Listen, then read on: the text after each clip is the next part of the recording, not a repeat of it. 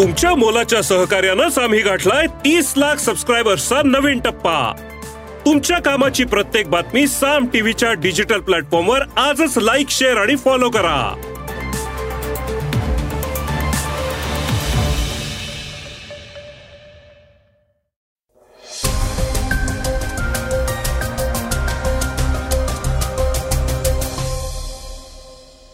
नमस्कार मी गौरी कुबेर. आपण ऐकता आहात सकाळचं पॉडकास्ट सोमवारचा दिवस हा समस्त भारतीयांसाठी आनंदाची बातमी घेऊन आला. जागतिक ॲथलेटिक्स स्पर्धेत नीरज चोप्रानं सुवर्ण पदकाची कमाई केली आहे. या बातमीमुळे देशभरातनं नीरजवर कौतुकाचा वर्षाव होतोय. दुसरीकडे इंडिया आघाडीत सहभागी होण्यासाठी मायावतींनी एक अट ठेवल्याचं कळतंय. कृत्रिम बुद्धिमत्ता क्षेत्रात आता अंबानी उद्योग समूह येणार आहे. वेगवान घडामोडीतनं आपण ऐकणार आहोत. आदित्य एल एकच्या प्रक्षेपणाचा मुहूर्त ठरलाय त्याबद्दल. शिवाय आरोग्य विभागात अकरा हजार पदभरती. जी ट्वेंटीमध्ये कॅनडाचे पंतप्रधान सहभागी होणार. एकाच व्यासपीठावर बसूनही भुजबळांचं भाषण ऐकलं नाही अजित पवारांचा सावध पवित्रा. तर चर्चेतल्या बातमीतनं आपण ऐकणार आहोत उद्धव ठाकरेंच्या हिंगोलीतल्या सभेविषयी. चला तर मग सुरुवात करूयात आजच्या पॉडकास्टला जागतिक ॲथलेटिक्स स्पर्धेत नीरज चोप्राचा दणदणीत विजय सुवर्ण कमाई. भारताचा गोल्डन बॉय नीरज चोप्रानं जागतिक ॲथलेटिक्स चॅम्पियनशिप दोन हजार तेवीसमध्ये दणदणीत कामगिरी केली आहे आणि सुवर्ण पदकाची कमाई केली आहे. जागतिक ॲथलेटिक्स चॅम्पियनशिपमध्ये भालाफेकीत अशा प्रकारे सुवर्ण पदक मिळवणारा नीरज हा पहिलाच भारतीय खेळाडू ठरलाय. आधी ऑलिम्पिकमध्ये सुवर्ण पदक आणि आता जागतिक ॲथलेटिक्स चॅम्पियनशिपमध्ये सुवर्णपदक मिळवत नीरज चोप्रानं एक नवा इतिहास रचलाय. शिवाय या स्पर्धेच्या अंतिम फेरीत पोचल्यामुळे आगामी ऑलिम्पिक्समधलं त्याचं तिकीटही पक्क झालंय. नीरज चोप्रानं अठ्ठ्याऐंशी पूर्णांक सतरा मीटर लांब भालाफेक करून ही सुवर्ण कामगिरी केली आहे. श्रोत्यांनो मागल्या वेळी याच स्पर्धेत नीरजला रौप्य पदकावर समाधान मानावं लागलं होतं. नीरज चोप्रानं वर्ल्ड ॲथलेटिक्स चॅम्पियनशिप या स्पर्धेत रौप्य पदक पटकावलं होतं. जागतिक ॲथलेटिक्स चॅम्पियनशिपच्या इतिहासात भारताला आत्तापर्यंत केवळ दोन वेळा पदकं जिंकता आलेली आहेत. दोन हजार तीन साली अंजू बॉबी जॉर्जनं महिलांच्या लांब उडीत कांस्य पदक जिंकलं होतं. त्यानंतर गेल्या वर्षी भालाफेकपटू नीरज चोप्रानं युजीन इथं झालेल्या चॅम्पियनशिपमध्ये भारताला रौप्य पदक मिळवून दिलं होतं. मात्र या स्पर्धेच्या अंतिम फेरीत पोहोचल्यानंतर नीरज कोणतं पदक मिळवणार याची साऱ्यांनाच आशा होती. स्पर्धा सुरू झाली आणि पहिली फेक पाऊल गेल्यानंतर नीरजनं दुसरा प्रयत्न केला. त्यावेळी तो शहाऐंशी पूर्णांक बत्तीस मीटर चौऱ्याऐंशी पूर्णांक चौसष्ट मीटर सत्याऐंशी पूर्णांक त्र्याहत्तर मीटर आणि त्र्याऐंशी पूर्णांक अठ्ठ्याण्णव मीटर अंतरावर भाला फेकण्यात यशस्वी ठरला. या स्पर्धेमध्ये नीरज चोप्राला सुवर्ण तर पाकिस्तानच्या अर्शद नदीमला. रजत पदक मिळालं आणि चेक प्रजासत्ताकच्या याकूब वालेशला कांस्य पदक मिळालेलं आहे. ऑलिम्पिक आणि जागतिक ॲथलेटिक्स चॅम्पियनशिप अशा दोन्ही प्रतिष्ठेच्या स्पर्धांमध्ये सुवर्ण पदक मिळवणारा नीरज चोप्रा हा दुसरा खेळाडू ठरलाय. असा विक्रम करणारा पहिला खेळाडू होता नेमबाज अभिनव बिंद्रा. विरोधकांच्या इंडिया आघाडीत मायावती सामील होणार का? दोन हजार चोवीसच्या लोकसभा निवडणुकीत बसपा कुणाशीही युती करणार नाही असं मायावती सतत सांगतायत. मात्र थेट युती नसली तरी विरोधकांच्या इंडिया आघाडीत त्या सामील व्हाव्या यासाठी प्रयत्न सुरू आहेत. इंडिया आघाडीतनं त्यांच्याशी संपर्क साधला जात असल्याचं म्हटलं जात आहे महत्वाचं म्हणजे मुंबईत होणाऱ्या इंडिया बैठकीमध्ये याबद्दल चर्चाही होणार आहे. भाजप सरकारविरुद्ध काँग्रेस आणि मित्रपक्षांनी मिळून इंडिया आघाडीची स्थापना केलेली आहे. राष्ट्रवादी शरद पवार गट शिवसेना ठाकरे गट अखिलेश यादव लालू प्रसाद यादव नितीश कुमार ममता बॅनर्जींची तृणमूल काँग्रेस यांसह जवळपास अडोतीस पक्ष यामध्ये सामील आहेत. एकतीस ऑगस्टला मुंबईत इंडिया आघाडीची सभा होतीये. त्या सभेत इंडियाकडे जास्तीत जास्त पक्ष कसे येतील यावर चर्चा होणार आहे. अर्थात मायावतींचा बहुजन समाज आपल्याकडे कसा वळवता येईल याविषयी ही चर्चा होणार आहे. मायावती इंडिया आघाडीत सहभागी व्हायला तयार आहेत मात्र त्यांनी एक मोठी अट ठेवल्याचं कळतंय. येत्या लोकसभेत एकूण उत्तर प्रदेशातल्या ऐंशी जागांपैकी चाळीस जागांची मागणी मायावतींनी केली आहे. ही मागणी पूर्ण केली तर त्या इंडिया आघाडीत यायला तयार आहेत. मात्र आता इंडिया आघाडीच्या आगामी बैठकीत काय चर्चा होतीये यावर पुढील गोष्टी अवलंबून आहेत. एकीकडे बसपा कुणाशी युती करणार नसल्याचं म्हणताना दुसरीकडे मायावतींच्या पक्षाचे नेते आणि विद्यमान खासदार युतीच्या बाजूनं विधानं करतायत. कृत्रिम बुद्धिमत्ता घराघरात पोचवण्याचा मुकेश अंबानींचा इरादा. कृत्रिम बुद्धिमत्ता अर्थात आर्टिफिशियल इंटेलिजन्स सध्या जोरदार चर्चेत आहे आणि आता ही बाजारपेठही मुठ्ठीमे करण्याची आकांक्षा रिलायन्स इंडस्ट्रीज लिमिटेडचे चेअरमन मुकेश अंबानी यांनी बोलून दाखवली आहे कंपनीच्या वार्षिक सर्वसाधारण सभेत ते बोलत होते. भारतातल्या घराघरात एआय पोचवण्यासाठी घोषणाही त्यांनी केली आहे अंबानी म्हणाले आहेत की रिलायन्स विशेषतः भारतात विकसित करण्यात आलेलं आर्टिफिशियल इंटेलिजन्स तंत्रज्ञान आणि ए आय पॉवर प्रॉडक्टवर काम करत आहे दोन हजार megawatt A I ready computing capacity तयार करण्याचा कंपनीचा उद्देश आहे. ए आयमुळं जिओ नेटवर्कचं कव्हरेज आणखी वाढणार आहे. जिओ प्लॅटफॉर्म आता India specific artificial intelligence models आणि A I powered solutions across डोमेन्सवर लक्ष केंद्रित करणार आहे. त्यासाठी ए आय प्रत्येकाकडं आणि सगळीकडं हे वचन जिओ देत आहे.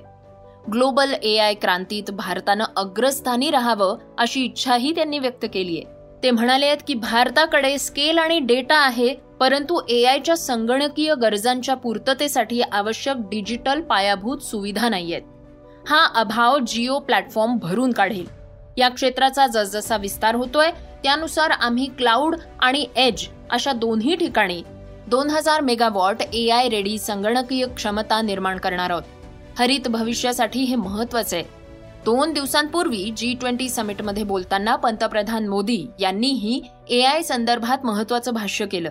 मोदी म्हणाले की ए आयचा वापर करताना त्यासाठी काही नैतिक नियम तयार करण्याची गरज आहे.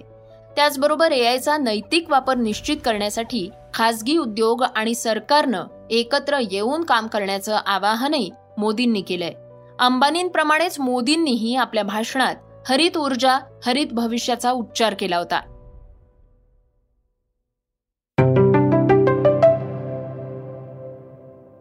श्रोत्यांनो आता ऐकूयात आजच्या वेगवान घडामोडी. चंद्रयानानंतर आता सूर्याचा शोध इस्रोच्या मिशन आदित्य एलचा मुहूर्त ठरला. भारतीय अंतराळ संशोधन संस्था अर्थात इस्रोनं चंद्रयान तीन मोहिमेनंतर मिशन आदित्य एल एक ची घोषणा केली होती.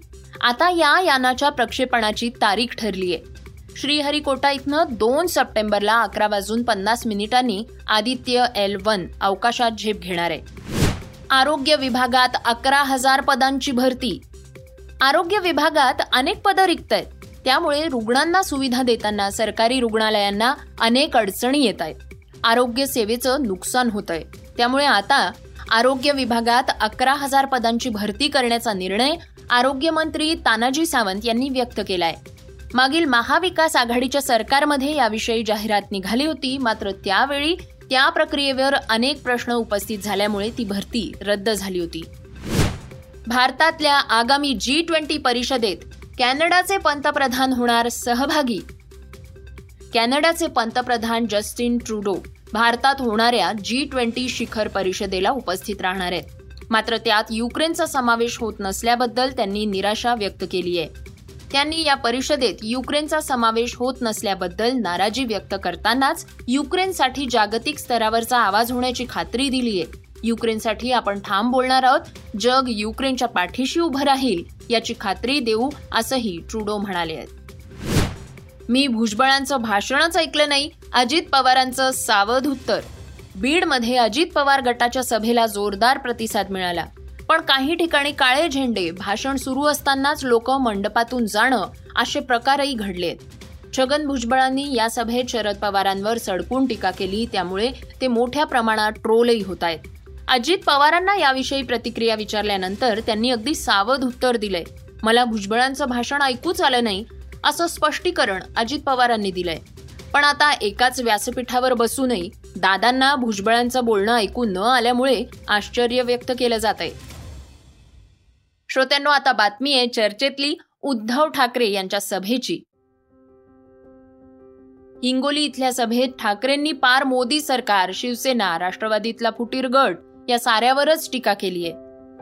एक फुल दोन हाफ उद्धव ठाकरेंचा हिंगोलीतून हल्ला.